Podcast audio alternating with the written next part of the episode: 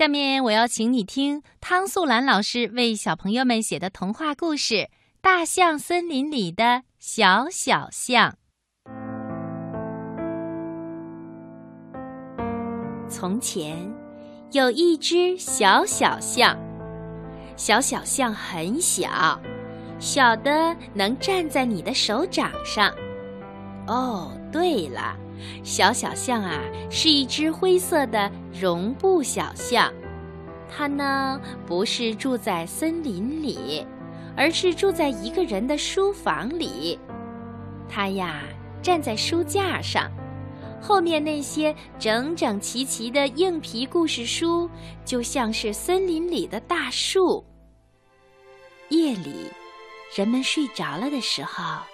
故事书里的猴子、松鼠、白兔们就会从书里跳出来，和小小象一起在书本的森林里玩。但是小小象呢，很想到真正的森林里看一看，因为真正的森林里才有真正的大象。小小象没有翅膀。不能飞到森林里去，小小象啊，就只好请仙女帮忙。可是仙女太忙了，夜里仙女要给孩子们送美丽的梦，白天仙女要帮助花朵开放，还要为蝴蝶和蜜蜂的跳舞会当裁判。仙女没有时间送小小象去遥远的大象森林，但是仙女答应会让别人来帮助小小象。有一天呀，书房的主人要到大象森林里去露营，他收拾行李的时候，突然想带本小时候看过的故事书在路上看看。他就到书架上去找自己喜欢的书。这时候，他看到了小小象。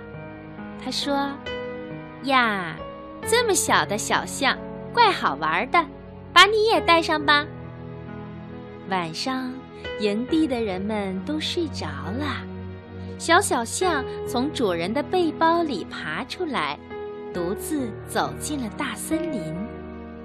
森林里有一群大象，有很多很多，多的简直数不清。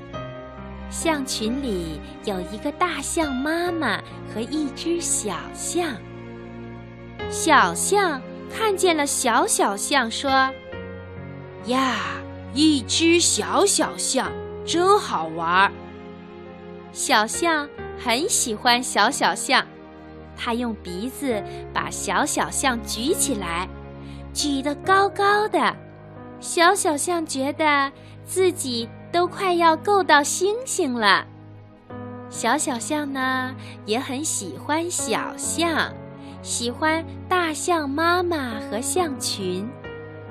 它不想再回到主人的书房去了，它要留在森林里。